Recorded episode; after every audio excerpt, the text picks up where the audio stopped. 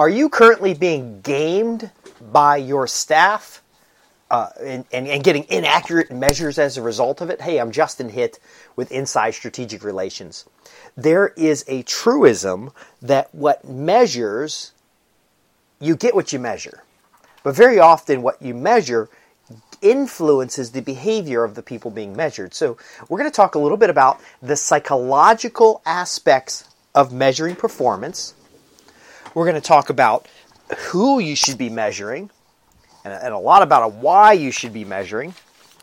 And we're going to address a common issue that's associated with poor measures. And, and we might as well start there. It's a common mistake to measure something and then suddenly get a completely different outcome, completely wrong outcome, a completely screwed up outcome. And that very often happens because the measure itself influences behavior. When measures influence behavior, you will get that unexpected result. So, how do we get what we expect when we measure? Well, we got to add the inspection to it. So let's talk. Let's talk quickly. The it, it, it's basic science that anything observed is changed by the observation. You measure somebody in your team, you can either improve their beha- desired behavior or reduce the de- desired behavior. Measurements done correctly can retrain your staff to have different, new and different behaviors that are more productive. But often, if those measures are implemented incorrectly, it can cause staff to be demotivated and not get results. So who are we measuring here?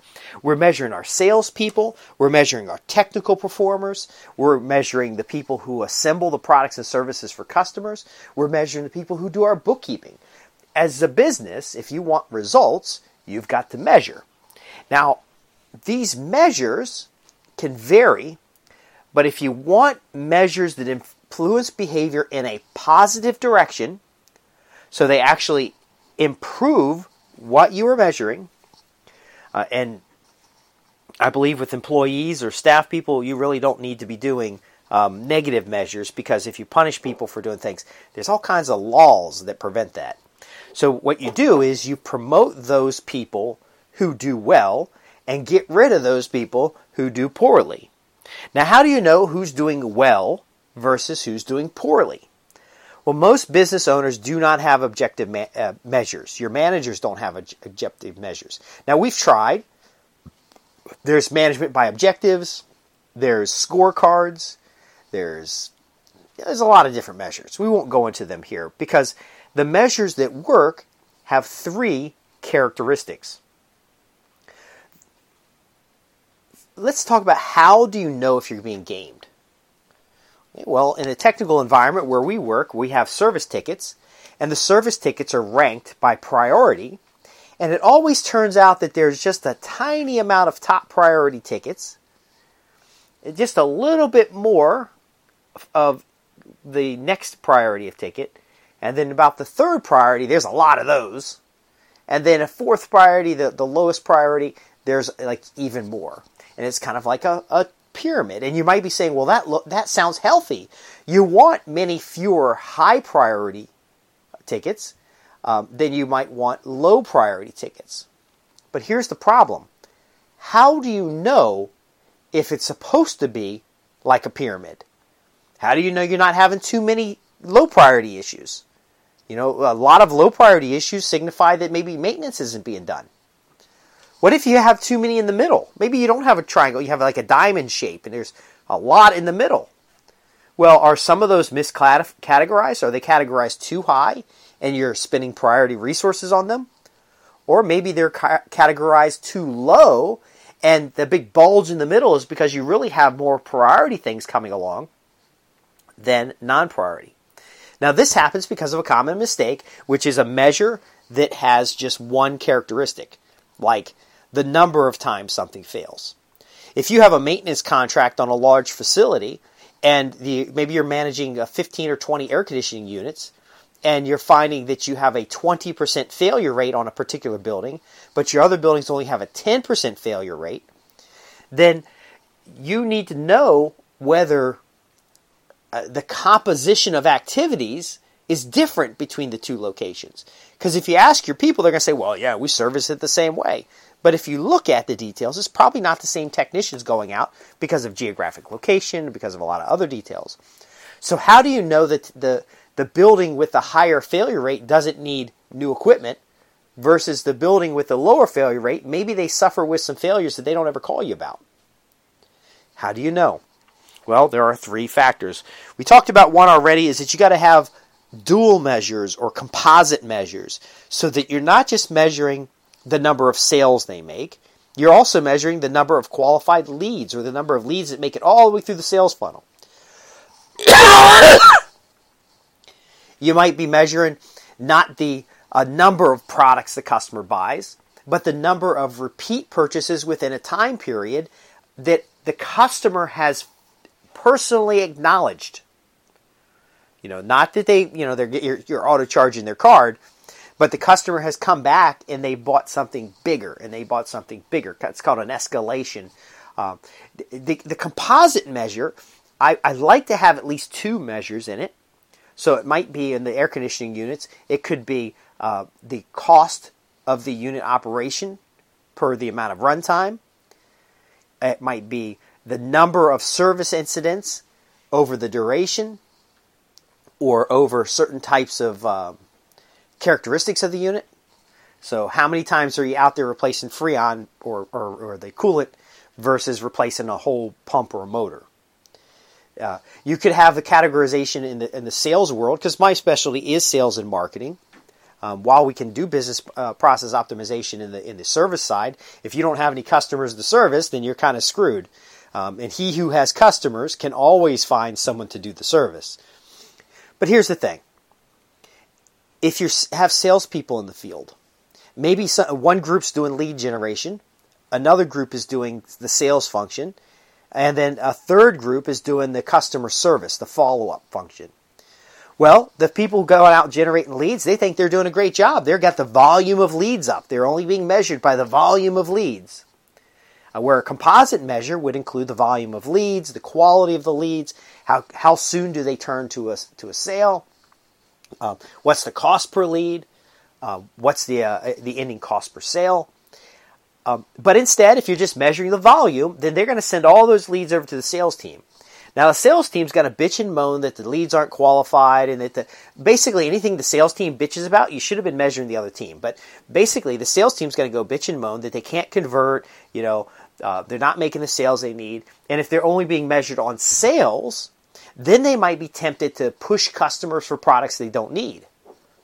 Uh, they might be tempted to, to load up somebody. You know, they might be tempted to get them in at a low ticket item and then immediately move them up uh, an ascension ladder. Now, these things can be okay and they can fit well, but what usually happens if a sales team is only measured on one thing is they're gonna they're just gonna they're just gonna make the money. They're gonna make the sales, get the commission, get out of there quick, burn and churn, burn and churn, and that then becomes a problem for your customer service team oh, you know what? These customers would be happier if these salespeople would stop lying to them just to make the sale. These customers would be a lot happier if the uh, you know those salespeople were not just uh, you know loading up this cheap product on them because the service contracts are good.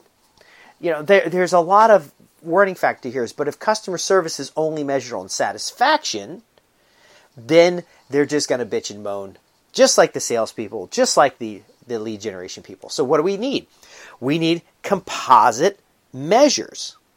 The composite measures for, for your salesperson might include the, the time frame because you're going to have duration measures, you're going to have quantity measures, you're going to have dollar value measures, but you're going to you're going to number of, of sales converted in a certain time frame, a number of customers, and you always want your composite measure to overlap your process. So basically, your measures in marketing are being validated by activity in sales. The measures in sales are being validated by measures in marketing. Now that does mean that the, the time frame extends in which you're measuring, um, but I want you to think about it this way. If you're not getting what you want today, then maybe the measures you have are causing it rather than helping it. Where a comp- uh, so a composite measure gives you multiple perspectives on the same part of your process, and those multiple perspectives are then scored, and that score tells you whether something's doing good, so that no single measure can be pushed. So maybe a salesperson knows how to make the sales, and they're cranking sales through, but they're not quality sales. And and so their sales number might be really high, but the quality measures of a customer would, might be very low. And so those two factors will score themselves out, and their overall score will be more appropriate for the behavior. So that's composite scoring. Now, why do we do the composite scoring? Well, we do it because rather than uh, talking about top and bottom or, or certain thresholds based on, on counts, we in, instead use a sliding scale. So you've got a score, and it could be a quality score, it could be a, a some kind of composite score, and you're going to make. We're going to talk about the third item, which helps you um, helps your people understand the score because it is human behavior to try to, to game whatever you're, you're uh, measuring.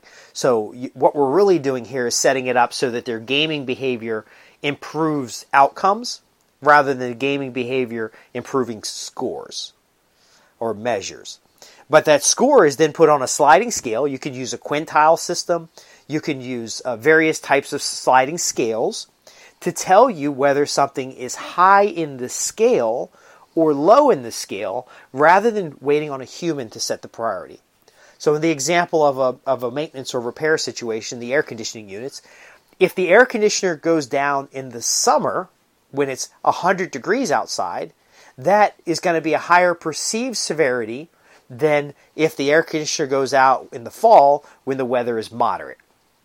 Now, the the factor of severity to the individuals involved, the customer would have it as a very high severity if it's super, if it's very hot outside, but the, from a technician's perspective, it's the same priority because it's the same repair.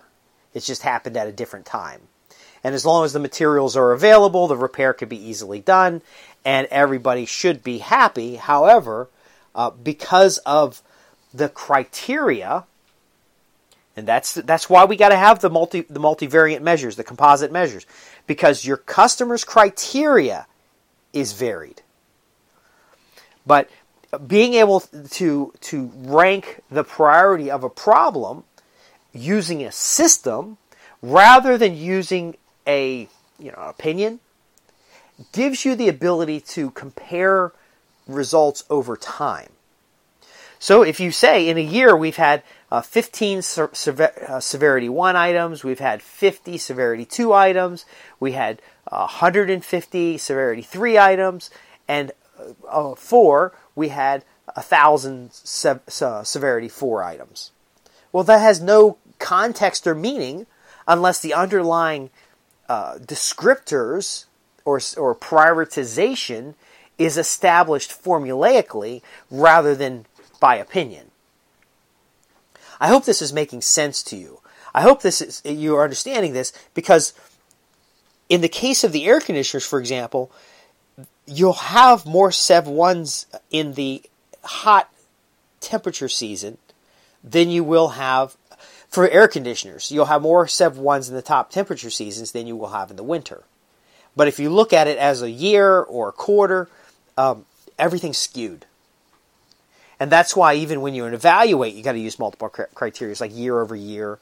Um, you, you, the sliding scale helps with some of this because what will happen in a sliding scale is that the multi or composite measures build a score and then the score is what's called normalized over time. And then you're just always work if you're using a quintile, you're always working on the top quintile as high. The the next quintile is or critical as the top quintile, high is the next quintile, medium and low. And now you've got some characteristic that moves along the volume and moves along the, the variety in scoring. It, this really makes a difference. And you might be saying now, well, okay, so I got these multi characteristic scoring. This sounds kind of complex. I've got this uh, sliding scale so that when I look at different seasons and periods of my business or my sales efforts, or uh, I'm comparing my results against the industry, or I'm comparing my results against an, an overall economy, that it's all going to make better sense. And better sense, what does better sense mean? Better sense means stronger cash flows, a more uh, equitable allocation of resources so that you're allocating resources where you're growing the business versus just maintaining the business. It means that your staff utilization is much higher.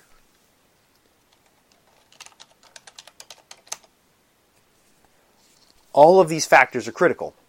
But what makes it easy to implement and they, they're not going to tell you about this because a lot of times the people producing the measures are not the people doing the work. So, me as a consultant or an advisor coming in, I kind of just talk to everybody. I kind of go down the line and find out who's doing what. What kind of feedback do they have?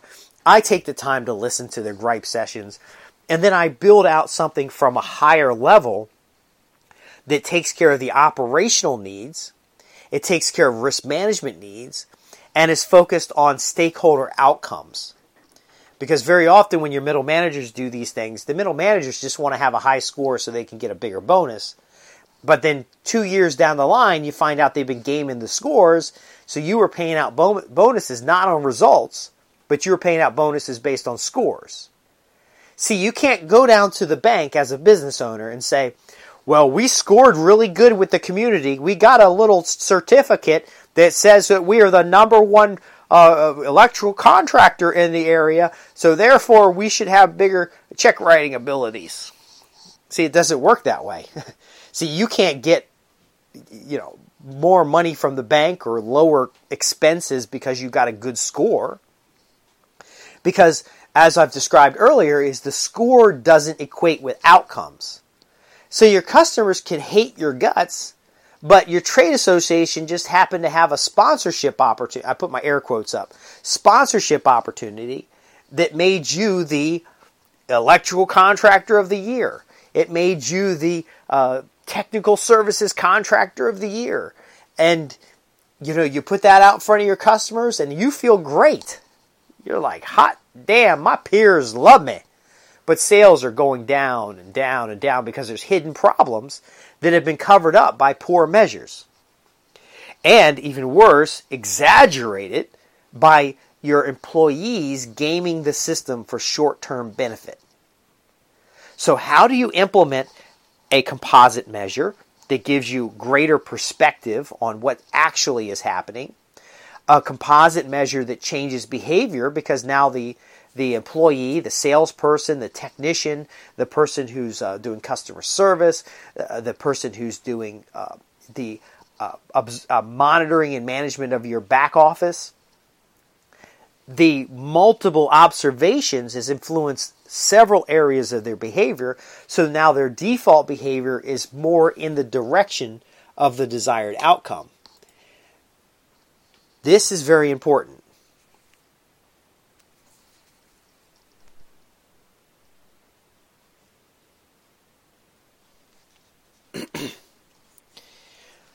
in order to implement what may seem as complex measures, complex but necessary because it influences the right behaviors, you want to use, and here's the third characteristic you want to use checklists right below the measures.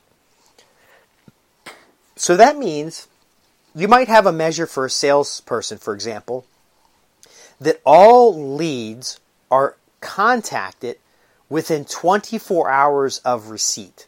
So the leads generated by one team, it goes into a computer system. The salesperson receives a notice. That salesperson is responsible to contact the lead within 24 hours. That's what they're being measured on. Now, that's one of many measures that go together into a scorecard. It goes together into some sort of composite measure. There's different ways of doing it depending on your organization. But they know they need to contact the person within 24 hours. Well, how do they know? Well, you might have given them training when they first got there and you said, hey, look, we like to contact people within 24 hours. Well, what's better, and this is where we do our business process optimization, this is how we squeeze out more dollars with fewer resources. Every lead who comes to your system walks down a specific funnel. Now, if you're just haphazardly letting your salespeople figure it out, then that's why you're probably having problems with measuring salespeople or finding the very best salespeople for your organization. And you might have a high turnover as a result of that. But if you want to have better retention, better conversion of investment into profits, so that means for every dollar you spend on sales, you're getting that money back quickly, then you're going to use a checklist. And that checklist is tied to a specific step. So let's say that every salesperson prospects, presents, and closes. So the lead comes in, and that salesperson prospects that new lead. So it's a pre qualified lead, they prospect it. That lead may have received certain literature in the mail, and it's up to the salesperson to follow up and, and set an appointment. It might be up to the salesperson to answer pre sales questions um, in the case of industrial sales or commercial sales, you might have uh, some sort of bidding process that starts. Whatever it is, the prospect part of your sales funnel, and we have a whole program on um, profit patterns. This this particular profit pattern is a beginning, middle, and end, and it's kind of like a flow chart. So imagine one box says prospect, and then there's an arrow to another box in the middle that says present and then another arrow to a third box that says close. Well, while they're in the prospect area, they're going to have this checklist of what they do. So, uh, what's the first thing? They follow up within 24 hours. Well, what do they follow up with? Well, there's a, a link to sales collateral that they can follow up with, sample letters. Uh, it's more than just saying, give them a call and see what they're interested in. It's, hey, did you send a thank you note for them. So thank you for receiving the materials. I'm your your representative assigned to this particular inquiry, and I want to make sure that you get everything you need to get involved with XYZ company and that handwritten thank you note goes out. And they look at their checklist, and the next thing on their checklist says um, that they need to make a phone call. Okay, great. So we're going to pick up a phone. We're going to make a phone call, and well, what are they going to say on the phone call? So the checklist might have a sub bullet. It says uh, you want to welcome them on board, make sure they don't have any questions. You want to offer them uh, something like a demonstration. You want to get them in, on a webinar. You want to make sure that you're a right fit. You know, the bullet points come down. And what happens is these checklists, which are tied directly to steps in a process, and those steps in a process are tied directly to composite measures, and those composite measures are tied specifically to a sliding scale. This is where the master of puppets or the master of the universe concept comes into play. Imagine in your office having threads of intelligence and outcomes spawned all through your organization. Henry Ford was in a liable case because some folks called him an ignoramus. Okay, and uh, I'm not arguing the point one way or another, but he's in this court case countersuing these people, or suing these people, and they countersued him, and it was a huge mess. And they got him up on the stand, and they start asking him all these trivia questions and they're asking him about how many, you know, how big the country, the world is, how many people are in the United States, and they're asking him all these questions that he cannot answer. But Henry Ford was a master of the universe. He was a master, definitely, of his universe, and he leans over and he says to them, I don't need to be sitting here answering, and I'm paraphrasing, I don't need to be sitting here answering these stupid questions when in my office all I got to do is push my finger on a button and some some man will run into that office who can answer any of the questions that I might have. Now think about it. In your business, are you in a position where if you don't know the answer, you can just push a button, you can send a text message, you can pick up a phone, and someone will come running into your office with an accurate and specific answer to your question. Here's a big question that a lot of folks need answered What is my cash flow today? What is my cash flow going to be in six months? I highly recommend a book called Never Run Out of Cash. A lot of you folks that are struggling with working capital and, and getting paid today for work that you did today, um, well, never run out of cash is a good point because you need to be able, as a leader, now if you just want to keep struggling, that's okay. You don't need to know this if you just want to struggle. But as a leader, you need to be able to say, what's our cash position today? You know, you can't just look in the bank account. A well-ran company is going to have many bank accounts. A well-ran company is going to have receivables. A well-ran company is going to have debt obligations and other things that, that put pressure on what you might see in a bank balance. You want to be able to say, push the button, and try it. Call up your CPA and say, what's my cash position today? I'm thinking about uh, investing in the business and growing the organization. How much cash do I've got right now? They should have a number for you. How much cash will I have in six months? The Never Run Out of Cash book. Um, yeah, it has those two questions, and they found out that 97% of their prospective clients could not answer that question. But 100% of their clients can answer it because it's a critical question you need to be able to ask. And you might be saying, well, Justin, what does this have to do with performance measures? Well, where do you think the cash comes from? It comes from outcomes of your staff. Unfortunately, all your middle managers, all your individuals, they're, they're, you're doing performance reviews around things that are just measures. Measures are not outcomes. They're just measures. How long is my arm? Doesn't tell me whether or not I can reach the top of the cabinet to take something out. Now, maybe it does. Maybe you're saying, well, Justin, eh, you know, yeah, if I take into consideration how long your arm is and how tall you are, I'll know whether you could pull something out of the cabinet. Well, that doesn't mean a hill of beans if I can't get the damn, if I never go get the damn thing out of the cabinet.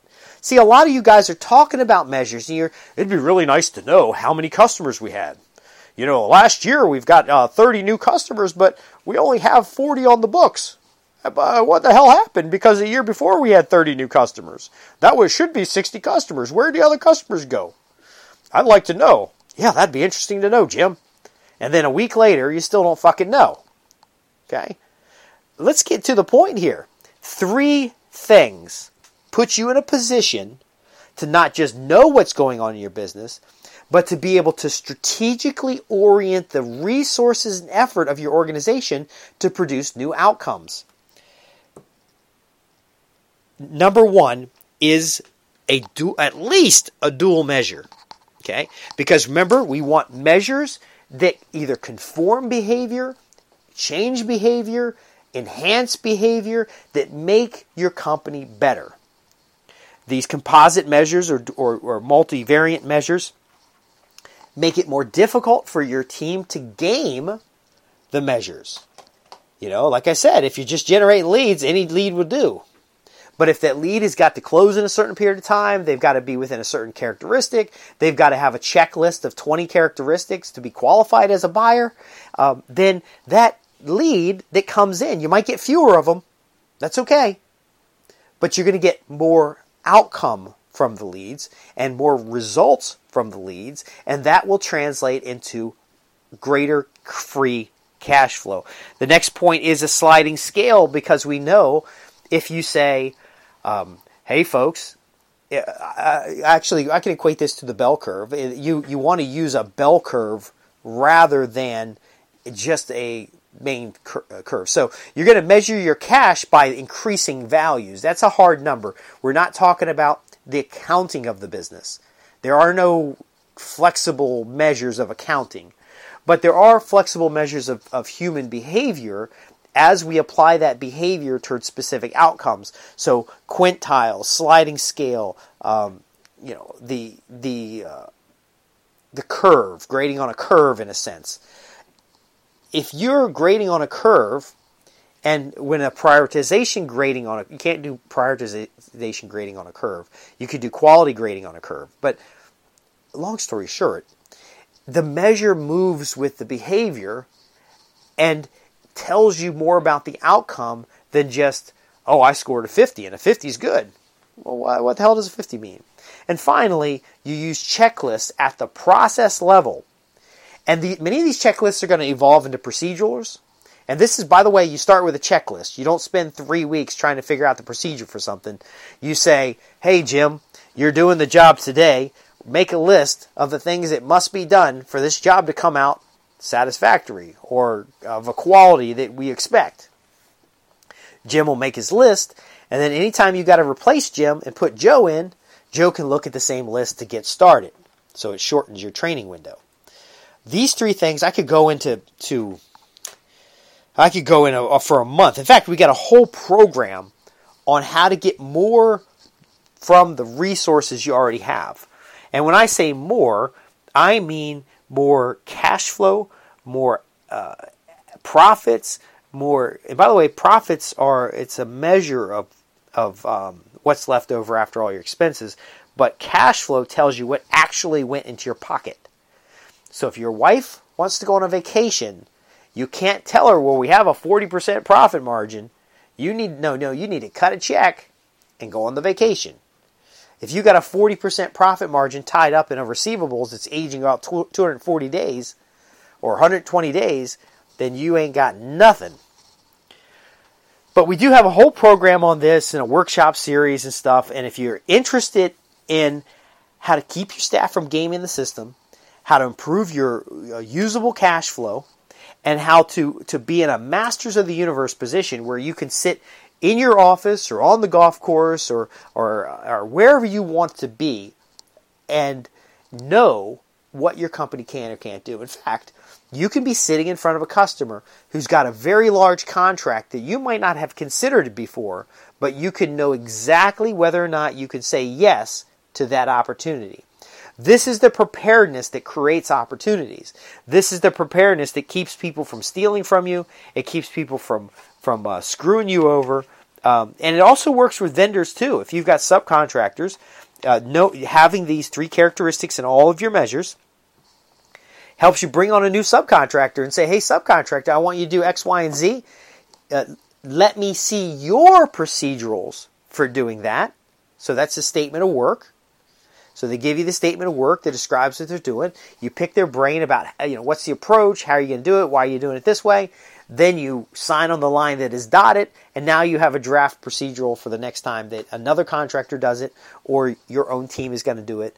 Uh, but the bottom line is you're now able to, from a distance, with fewer people, get a larger outcome, a more consistent outcome, and really amp up the implementation. So, if you got questions about this or any other program we cover, this is program M0223A. So you just contact your office and, and, mention the program code, and I'll know that you've invested in this particular program, and we'll answer all the questions that you have.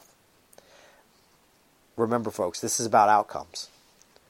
It's the outcome that produces the lifestyle. It's the outcome that, that produces the uh, the uh, legacy of the business. Without that outcome, there's no cash flow to speak of, and it's constantly putting out fires. If you're in a situation where you're suffering right now, where you don't know what your sales team's doing, where you're afraid you're going to be surprised by what your technicians are actually doing out in the field, if you're concerned about uh, you just haven't been able to grow the business, even though you're doing more work, then go back through this program. It is entirely possible that the performance scores that you're seeing, that the the so-called measures that are coming out of the, the middle of your organization, that they are being gamed. It is human nature to game the system. And unless those measures are specifically designed in order to produce outcome, like work in progress reports, you know, that's an outcome producing report. It measures various criteria. But if the underlying factors are not measuring these three points, uh, composite measures, sliding scale, and uh, check use of checklists, then you're likely missing out. I'm Justin Hitt. This has been program M0223A. I'm here to help you create and keep profitable customers and turn every business relationship into profits guaranteed. We have just covered how to prevent uh, folks from gaming your metrics. And uh, this is it's going to make all the difference to your business. I'm here to answer your questions. I'm happy to work with you folks. Uh, I do have very limited schedule, so please contact the office and ask them about availability. Ask them your questions, and we'll do our very best to get you some answers because it's results and outcomes that improve the economy for everybody, and it makes your dreams come true and helps you get the results. Again, I'm Justin Hitt here to help you create and keep profitable customers and turn every business relationship into profits guaranteed. Thanks for listening.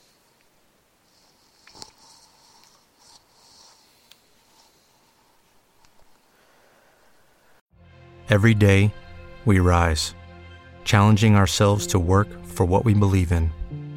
At U.S. Border Patrol, protecting our borders is more than a job, it's a calling. Agents answer the call, working together to keep our country and communities safe. If you're ready for a new mission, join U.S. Border Patrol and go beyond. Learn more at cbp.gov/careers. Lucky Land Casino asking people what's the weirdest place you've gotten lucky? Lucky? In line at the deli, I guess? Aha, in my dentist's office. More than once, actually. Do I have to say? Yes, you do. In the car before my kids' PTA meeting. Really? Yes. Excuse me, what's the weirdest place you've gotten lucky? I never win and tell. Well, there you have it. You can get lucky anywhere playing at LuckyLandSlots.com. Play for free right now. Are you feeling lucky? Purchase necessary. Void where prohibited by law. 18 plus. Terms and conditions apply. See website for details.